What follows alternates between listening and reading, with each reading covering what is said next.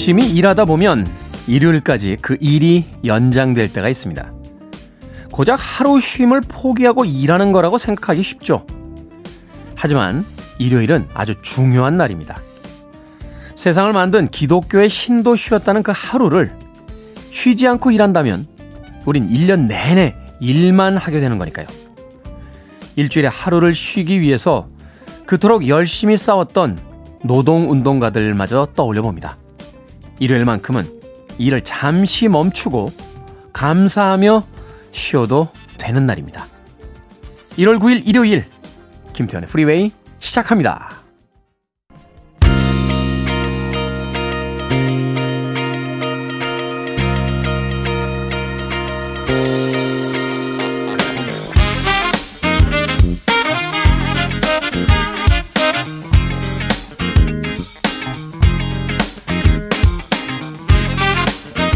빌보드 키드의 아침 선택 김태훈의 프리웨이 저는 클 태자 쓰는 테디 김태훈입니다. 자 오늘 첫 곡은 그루브 아르마다의 At the River 듣고 왔습니다. 일요일 1부 음악만 있는 일요일로 꾸며드립니다. 좋은 음악들 논스톱으로 이어서 두 곡 세 곡 편안하게 감상하실 수 있는 시간으로 꾸며드립니다. 2부에서는 재즈피플 김광현 편집장님과 함께 Sunday Jazz Morning으로 역시 꾸며드립니다. 자 일요일의 편안한 하루 아침을 멋지고 고급스러운 재즈 음악으로 시작해보는 건 어떠실까요? 2부까지 함께 해 주시길 부탁드립니다. 자, 청취자분들의 참여 기다립니다. 문자번호 샵 1061, 짧은 문자는 50원, 긴 문자는 100원, 콩으로는 무료입니다. 여러분은 지금 KBS 2라디오 김태현의 프리웨이 함께하고 계십니다.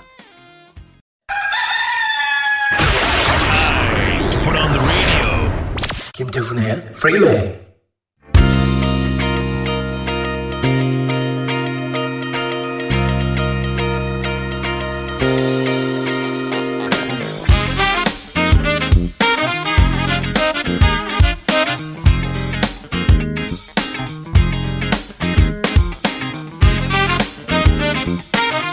빌보드 키드의 아침 선택 KBS 2라디오 김태원의 프리웨이 음악만 있는 일요일로 꾸며드리고 있습니다. 세 곡의 음악 이어서 듣고 왔죠.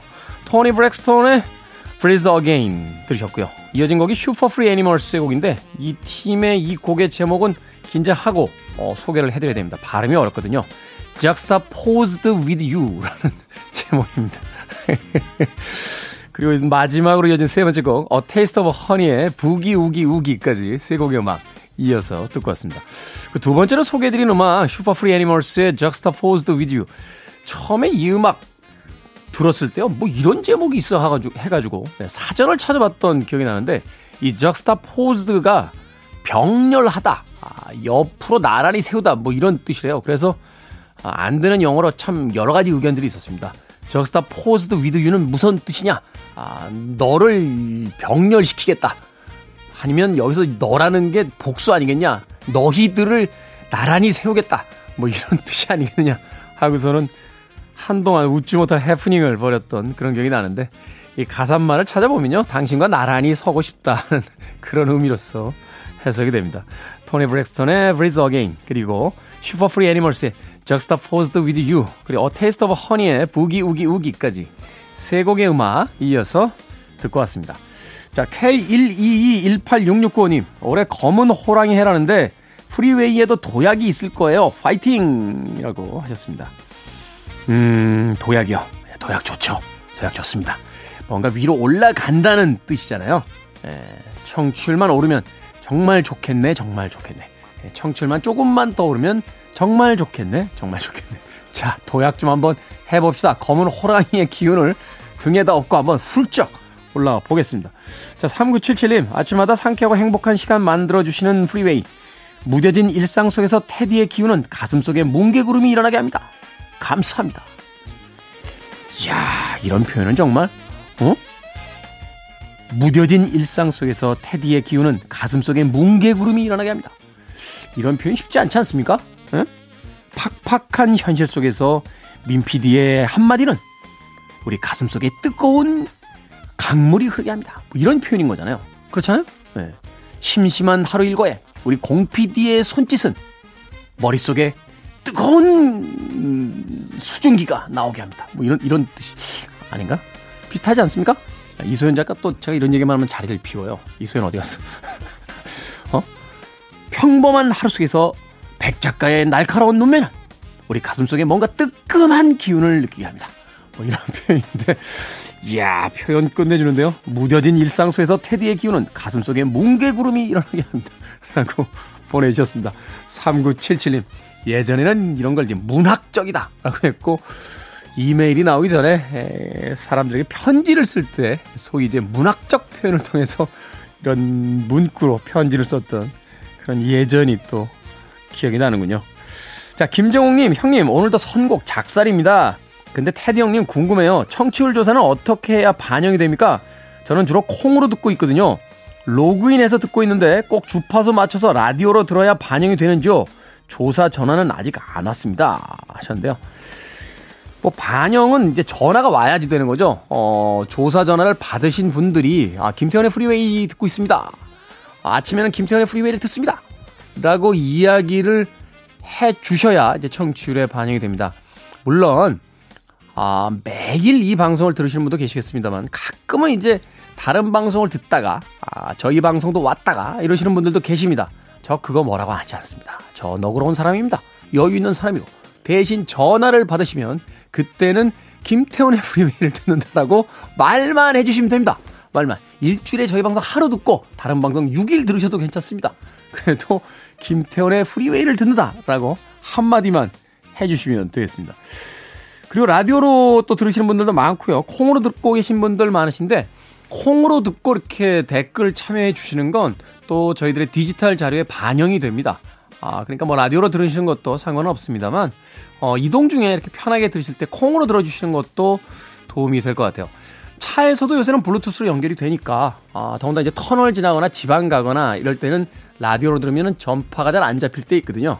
예, 그때는 또 콩으로 들어주시면 아, 되겠습니다. 민nel공 PD가 빨리 하라고. 예, 그런 이야기 그만하라고. 네. 알겠습니다. 음악 듣습니다. 다이도의 Thank You 그리고 프린스의 Little Red Corvette까지 두 곡의 음악 이어집니다.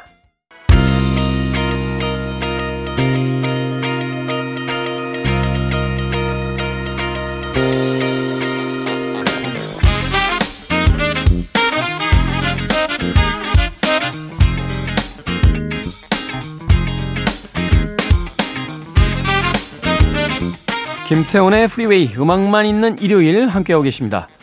앞서 들으신 곡은 다프트 펑크의 Digital Love였습니다. 다프트 펑크 참 대단한 2인조 어, 듀오 그룹이었죠.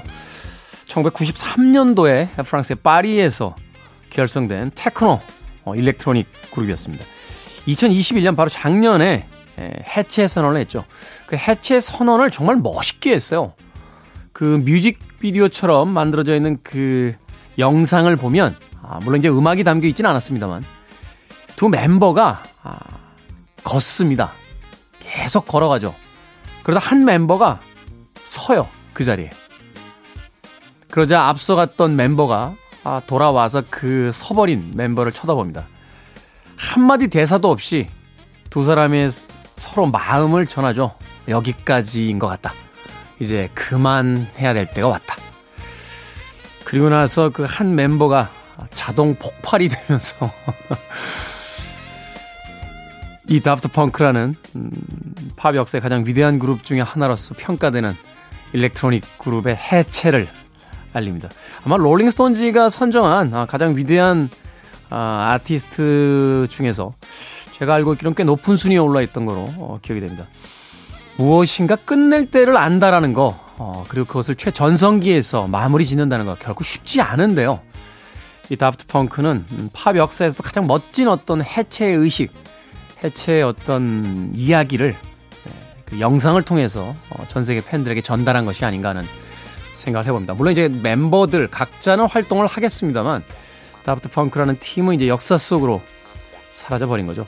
작년에 있었던 가장 아쉬운 일 중에 하나가 바로 이 다프트 펑크의 해체, 해체였고 또 거기에 많은 음악 팬들이 아쉬워했던 그런 기억들이 납니다. 다프트 펑크의 This Love까지 듣고 왔습니다. 어, 박소진님, 테디, 저만 건강하고요. 아빠, 엄마, 고양이까지 아파요. 올해는 다들 건강 찾았으면 좋겠습니다. 하셨는데. 그렇죠. 어, 매해 가장 중요한 우리의 어떤 바람은 음, 건강이 아닐까 하는 생각이 듭니다. 박소진님, 엄마, 아빠, 또 고양이까지 올해 꼭 다들 건강해지시길 진심으로 기도해 드릴게요. 자, 9390님, 작년 5월 하와이로 이민 간 오빠한테 사연 소개된 거 자랑하려다가 오빠도 유튜브로 실시간 볼 수 있다고 알려줬답니다. 감사합니다. 9390님. 국내를 넘어서 해외까지 김태훈의 프리웨이를 홍보해주고 계십니다. 여러분들이 있기 때문에 또 기운내서 방송하고 있는 거죠. 음악 듣습니다. 음, 샤데이의 Your Love is King 그리고 존 웨이트의 Missing You까지 두 곡의 음악 이어집니다. listening to one of the best radio stations around. You're listening to Freeway.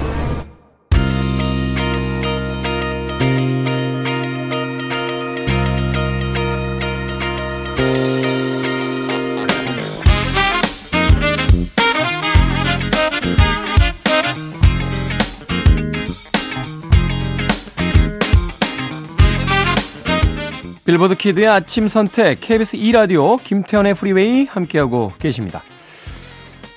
8763님께서요. 7살 딸에게 오목을 알려줬는데 너무 재밌어요. 종이 들고 하루 종일 쫓아다닙니다. 어린 시절이 생각나서 처음엔 재밌게 같이 해줬는데 이제는 종이만 들고 뛰어오면 자는 척해요. 그왜 가르쳐 주셨어요? 얼마나 재밌으면 계속 쫓아와서 오목을 두자고.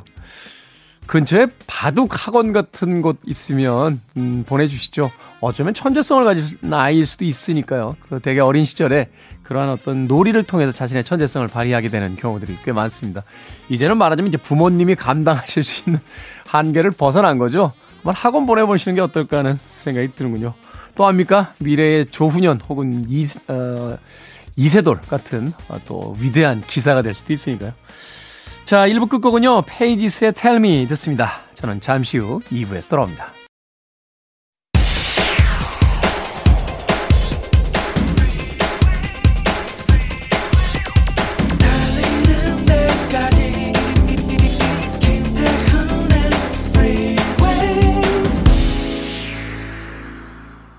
리틀 비버의 I Can Dig It Baby 들으셨습니다. 베이스에는 그 유명한 자코 파스토리우스가 연주를 했습니다. 자, 이 곡으로 김태훈의 프리웨이 2부 시작했습니다. 2부에서는 예고해드린 대로 재즈피플 김광현 편집장님과 함께 Sunday 재즈 morning으로 꾸며드립니다. 잠시 후에 만나봅니다. I want it. I need it. I'm desperate for it. Okay, let's do it. 김태훈의 Freeway.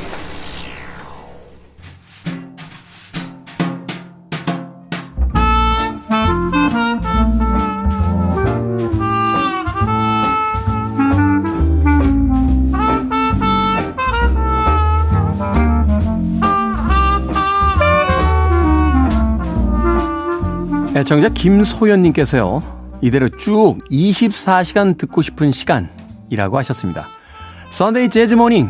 오늘도 하루 종일 듣고 싶은 재즈를 소개해 주실 재즈피플 김광현 편집장님 나오셨습니다. 안녕하세요. 안녕하세요. 김광현입니다. 24시간 동안 재즈 음악만 트는 라디오가 있다. 그럼 하루 종일 음악 트실, 음악 소개해 주실 자신 있으십니까? 그러면 저는 잠을 못 자고 계속 틀어야 되는 건가요? 그 시간을 틀 수는 있는데요. 네. 뭐한 그래도 한 3시간 정도는 눈을 붙여서 음. 어, 틀어야 된다면은 뭐 할수 있습니다. 그렇죠. 그 클린트 이스트우드라는 그 배우이자 감독 재즈 광으로 굉장히 네, 유명하잖아요. 네 그렇죠.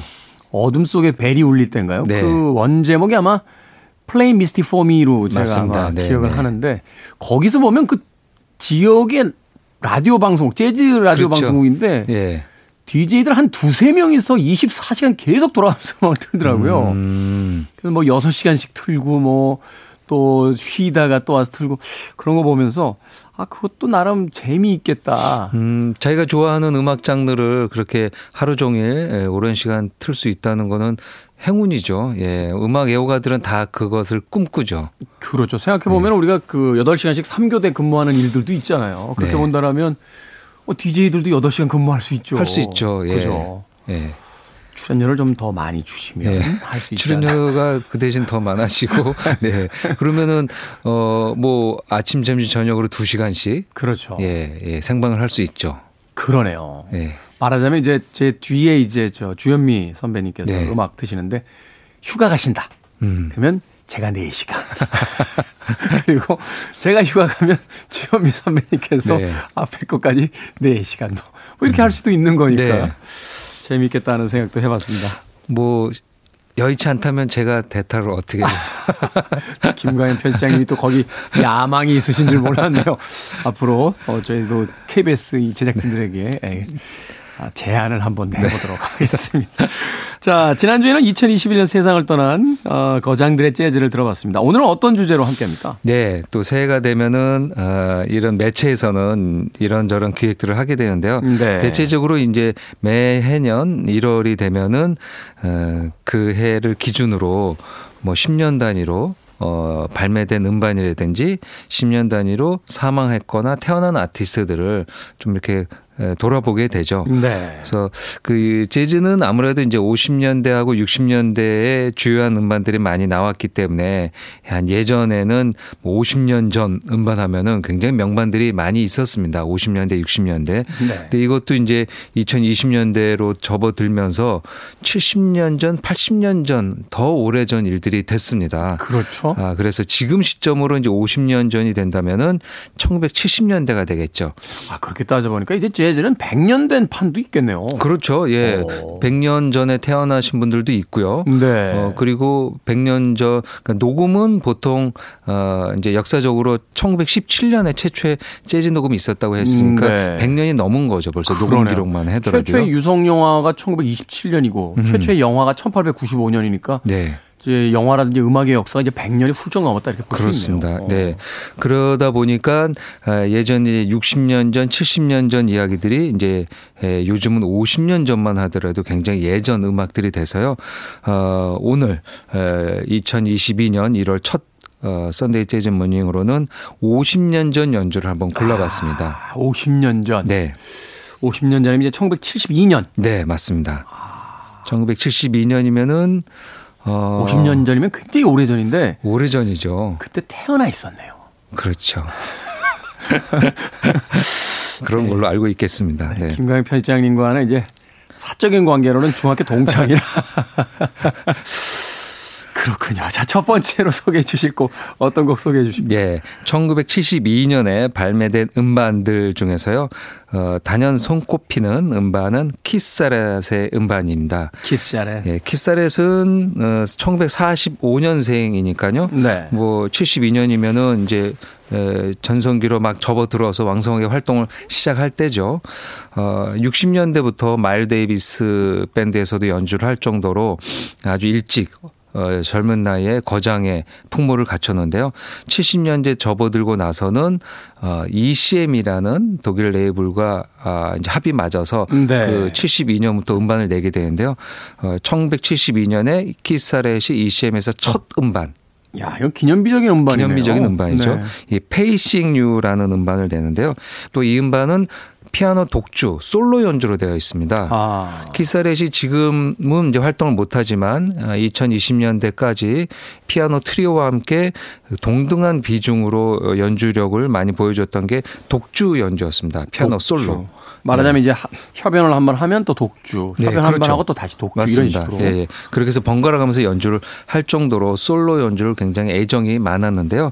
그 첫 시작이 또 ECM에서 첫 시작도 독주였습니다. 이 Facing You를 1971년 11월 10일 에, 노르웨이의 오슬로에 있는 스튜디오에서 녹음을 했는데요. 음, 키스 자렛이 피아노 독주는 이제 스탠다드를 연주하는 게 아니고 즉흥 연주를 하면서 그게 계속 발전시켜서 어, 녹음을 하게 됩니다. 그래서 네. 모든 연주가 아, 그 당시에 키스 자렛이 갖고 있었던 감성들의 즉흥 연주의 산물이라고 보시면 좋을 것 같은데요. 음. 이 키스 자렛의 음반 중에서 Lalene이라는 곡인데 Lalene. Lalene이라는 곡을 골라봤습니다. 야, 키스 자렛이 50년 전에 ECM 레코드에서 발매한 첫 번째 음반에 담긴 곡. 사실 이제 ECM 레코드가 워낙 그 명문이긴 합니다만 이 키스 자렛을 만나면서 또 ECM이 거의 그 대표적인 아티스트로서 이제 많이 음반을 발매했던 그렇죠. 그런 네. 관계이기도 하니까 이 두 사람에게 있어서 어떤 커리어의 정점으로 가는 두 사람이 아니죠. 한 사람과 이 레이블이 그 말하자면 이제 정점으로 가는 그 맞습니다. 출발점이라고 이제 볼수 예, 있겠네요. 예. 지금도 ECM인 ECM은 재즈 팬들이 좋아하는 유럽 레이블, 재즈 레이블인데요. 많은 팬들이 다 동의할 겁니다. 키스 자렛이 ECM에서 어, 계약을 안 했다면은 음반을 안 냈다면은 네. 지금 우리가 이제 ECM 레코드라는 곳을 알 수 있을까? 음. 또 더군다나 미국 레이블도 아니고 독일 레- 레이블이니까요. 어, 그렇게 키스 자렛과 음반을 내기 시작하고 그리고 한 5년 있다가 팻 메시니를 만나게 되죠. 팻 메스니. 예, 팻 메시니가 또 ECM에서 음반을 상당 기간 동안 내면서 ECM은 이제 재즈 팬들이 가장 좋아하는 레이블로 뭐 블루노트와 쌍벽을 이룰 정도로 네. 사랑을 받게 됩니다. 그러네요. 이시의 뭐 키스 자렛, 팻 메스니, 리턴 투 포레버 같은 네. 멋진 레이블이죠. 자, 이 레이블과 처음으로 키스 자렛이 아, 계약을 맺고 발매했던 음반 중에서 아, 어떤 곡 듣습니까? 예, 라렌이라는 곡입니다. 라렌 듣습니다. 키스 자렛의 피아노 솔로 연주곡 라렌 듣고 왔습니다. 키스 자렛은 참 좋겠어요. 어, 음을 몇 개만 이렇게 들어도 아, 키스 자렛이다 하는 느낌이 확 올 정도로 사실 이 연주자가 그런 자신만의 어떤 스타일을 갖는다는 거 참 쉽지 않은 일이고 어, 단지 몇 소절의 연주만으로도 많은 사람들이 그의 연주를 알아볼 수 있다는 것도 복받은 일인데 그러면서도 뭐 완성도와 이 아름다움에 있어서 결코 그 하나의 빈 구석도 없는 그런 거의 완벽한 연주자가 아닌가라는 또 생각이 듭니다. 맞습니다. 멋진데요? 네. 에, 그 72년 그러니까 50년 전 발매된 치- 예, 1972년 음반인데요. 어, 그 이후에 에, 50년 동안 수많은 피아노 연주를 보여줬지만 이 연주를 듣는 순간 아, 50년 전에 이미 완성되어. 완성됐구나. 아. 예, 피아노 솔로를 연주해 나가는 방식, 예, 어떤 테마를 즉흥적으로 제시하고 그것을 계속 발전시켜서 어 바로바로 그 자리에서 연주하는 능력들 그런 것들이 이미 50년 전에 네. 만들어졌고 그것을 50년 동안 조금 조금씩 우리에게 들려주었구나라는 생각을 또 하게 됩니다. 기본적으로 그 아주 아름다운 선율 멜로디 위에서 음. 뭔가 조금씩 낯선 듯 신비로운 음. 듯한 그런 약간 그 프리 재즈나 아방가르드 재즈처럼 이렇게 한 발자국을 이쪽으로 살짝 넘어갔다가 다시 돌아왔다가 하는 음. 맞습니다. 예. 아주 아주 독특하면서도 예. 어, 그것을 이제 재즈에서 말씀하신 거를 이제 in out이라고 in out. 그러거든요.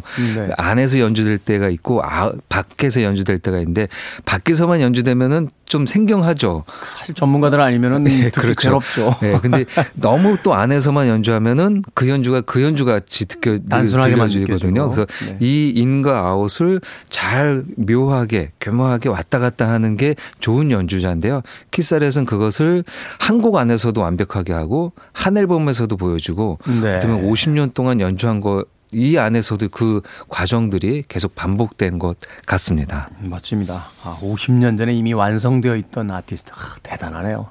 그 완성도를 가지고 50년을 활동했다는 게. 자, 다음 곡 어떤 음악 듣습니까? 네, 오늘은 50년 전 1972년에 발매된 재즈 걸작들을 에, 들려드리고 있는데요. 리모건입니다. 리모건. 예, 리모건은 뭐 재즈 팬들은 이제 60년대, 이제 50년대 아트 블레이키 재즈 메신저스에서 활동했었을 때 당시의 연주와 60년대 블루노트 레코드에서 발매했던 리더작들을 좋아하죠. 네. 어, 그리고 나서 뭐 70년대 초반까지 왕성하게 활동을 보여주었습니다. 보즈니아 리더 작으로. 어, 근데 그 이 안타깝게 1972년 2월 딱 50년 전이네요. 예, 딱 50년 전입니다. 50년 전에 이제 비운의 어떻게 보면 이제 사망 사건에 휘말리게 되면서 안타깝게 사망을 하죠. 세상을 떠나게 됩니다. 우리 김광현 편집장님께서 재즈 아티스트를 너무 사랑하시다 보니까 말씀을 자꾸 돌려서 하시는데 그렇죠. 이모건이 다른 여자 만나다가 네, 네. 그 원래 여자친구한테 그- 저격을 당했죠. 맞습니다. 이그그 OTT 이 프로에 나와 있습니다. 이 영화가 네. 다큐멘터리로 영화되어서요. 나는 이제 리모건을 쐈다라는 모건을 쐈다라는 영화에 이 리모건이 죽게 된 과정들을 다큐멘터리로 네. 어, 실제 그 그 총을 쐈던 여성의 인터뷰와 음. 동료 연주자들의 인터뷰를 다 따서 그 당시의 이야기들이 잘 담아져 있습니다. 한번 궁금하신 분들은 영화를 보시면 좋을 것 같은데요. 그래서 이 음반은 어, 키스 자렛의 유작이 됐습니다. 유작. 예, 그래서 앨범명이 The Last Session. 아, 얘 사망한 뒤에 그 관계자들이 제목을 붙였군요. 그렇습니다. Last Session. 어, 원래는 그 죽을 줄 몰랐던 거죠. 사고로 모르죠. 죽었으니까요. 그렇죠. 네. 그래서 71년, 그러니까 발매되기 예, 한해 전에 71년 9월에 녹음을 해서 아 72년에 내야지. 그런데 그 와중에 발매되기 조금 직전에 예, 이제 총상으로 어, 사망을 하고 나서 네. 그또 얼른 좀 서둘러서 작업을 해서 발매를 한 거죠. 그래서 앨범명이 어, 처음 의도는 이게 아니었겠죠. 마지막 녹음이 아니었을 테니까요. 네. 어, 근데 안타깝게 Last Session이라는 앨범명을 달고 유작 앨범으로 72년에 에, 발매가 됐습니다. 챗 베이커의 그 마지막 콘서트도 Last Concert라고 그렇죠. 이름 붙여진 게 맞습니다. 그 연주한 뒤에 이제 사망을 했으니까. 네. 유작 앨범에 이제 그런 음, 제목들이 들, 붙게 되는데요. 이 앨범은 그 키- 리모건이 보통 다른 관악기하고 연주를 많이 안 하는 편인데요. 이 70년대 초반, 그러니까 사망하기 직전에는 좀 대규모 편성으로 연주를 네. 실험적인 연주를 들려주었습니다. 아, 여기에도 트롬본, 플룻, 테너 색스폰, 그리고 건반도 electric 건반. 음. 을 이렇게 예, 아, 특이하네요. 예, 연주하게 해가지고요. 에, 그렇다고 완전 퓨전은 아니지만 음. 예, 소울과 hard bop과 퓨전의 약간 어느 지점을 연주를 하고 있습니다. 여덟 명의 연주자가 함께 하니까요. 와. 팔중주가 아, 되겠습니다. 빅밴드 직전까지 갔군요. 네, 그렇죠. 네, 이 1972년에 발매된 리모건의 Last Session에서 안젤라라는 곡을 골랐습니다. 네, 리모건의 안젤라 한 곡을 keep을 해놓고 또 한 곡 이어서 들을 곡. 네. 음, 그로버 워싱턴 주니어도 1972년에 발매 음반을 발표를 했습니다. 네. 자신의 2집인데요. All the King's Horses라는 음반을 발표를 했습니다. 뭐 그로버 워싱턴 주니어는 아무래도 이제 예, 이좀 이후에 발매된 Winelight라는 음반이 워낙 대성을 거둬서 명반이죠. 그 네. 이전 작들이 조금 빛을 못 보는데요. 이 2집도 초기 작 중에서는 어, 명반으로 어, 거론되고 있습니다. 음, 그로버 워싱턴 주니어와 같이 연주를 많이 했던 밥 제임스, 밥 리차드 제임스. 티, 기타에는 에릭 게일, 베이스에는 론 카터. 론 카터. 예, 드럼에는 버나드 퍼디라는 뭐, 이, 이 당시 이제 R&B 소울 퓨전에서는 뭐 탁월한 연주자들인데요. 대거 참여해서 그로버 워싱턴 주니어와 호흡을 맞췄습니다. 그 중에서 그 빌 위더스의 곡으로 유명하죠. Lean on Me를 그로버 워싱턴 주니어의 색소폰 연주로 들어보겠습니다. 그로버 워싱턴 주니어의 아, All the King's Horses라는 네. 이 2집 음반 중에서 빌 위더스의 곡인 on Me. 자, 그럼 두 곡 이어서 듣습니다. 리모건의 안젤라, 그로버 워싱턴 주니어와 빌 위더스가 함께한 on Me까지 두 곡의 음악 이어집니다. KBS 2라디오 김태훈의 프리웨이, 재즈피플 김광현 편집장님과 함께하는 Sunday Jazz Morning. 오늘은 50년 전인 1972년에 발매된 재즈의 걸작 음반들 아, 듣고 있습니다. 리모건의 안젤라 그리고 그로버 워싱턴 주니어의 Lean on Me 앞선 두 곡 어, 먼저 들으셨었는데요. 제가 아까 소개를 할 때 이 빌 위더스와 함께한 곡이다라고 소개를 했었는데 빌 위더스의 곡을 아, 그로버 워싱턴 주니어가 연주한 Lean on Me였습니다. 그리고 이어진 곡은 마일스 데이비스 Black Satin이었습니다. 야, 마일스 데이비스의 음악을 이 시간에 몇 번 소개를 했었습니다만 본격 퓨전 음악은 이게 첫 번째로 소개해 주신 곡이 네. 아닌가 하는 생각이 드네요. 음, 그, 그 재즈의 기본적인 어코스틱보다는 이제 일렉트릭 악기들이 들어온 거여서 어 조금 음, 격하게 들으실 수 있죠. 네. 생소할 수도 있는데요. 그러더라도 이 말 데이비스의 오랜 활동 기간 중에 70년대 보여준 이 퓨전 재즈는 재즈사의 아주 명반 명연으로 남아 있습니다. 네. 아, 이 교과서에서 이야기 들을 때 이렇게 실제로 음악을 들을 때 딱 느껴지는 감정은 음. 마일스 데이비스는 정말 천재였구나 하는 생각을 해보게 돼요. 네.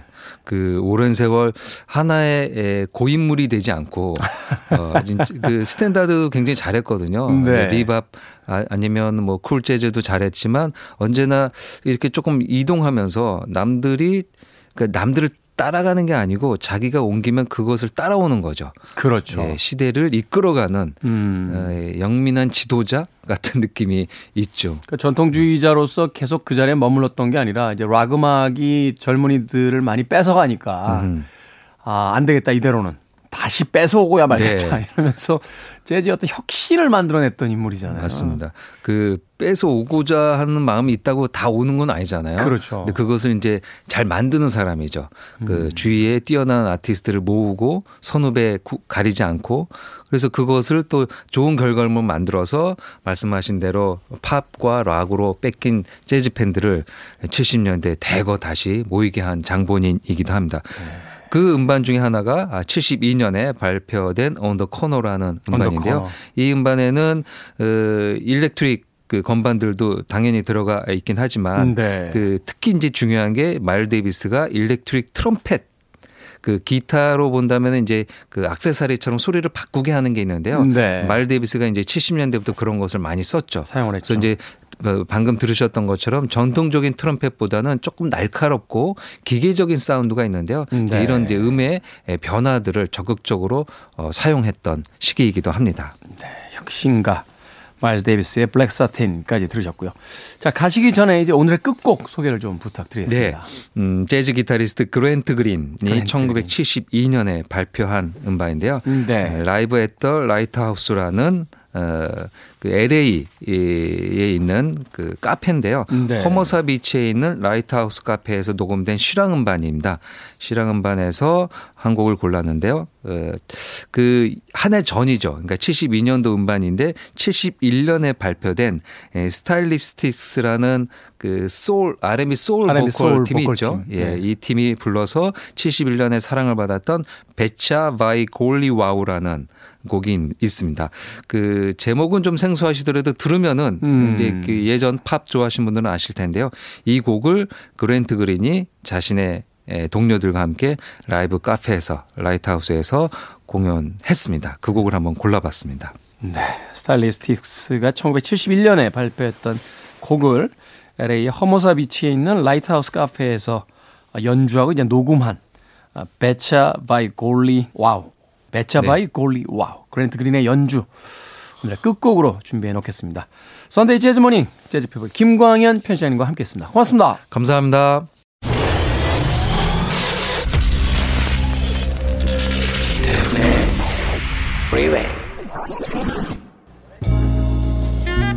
KBS 2라디오 김태훈의 프리웨이 오늘 방송 여기까지입니다. 오늘 끝곡은 재즈피플 김광현 편집장님께서 소개해 주신 그랜트 그린의 Betcha by Golly, Wow 듣습니다. 저는 내일 아침 7시에 돌아옵니다. 고맙습니다.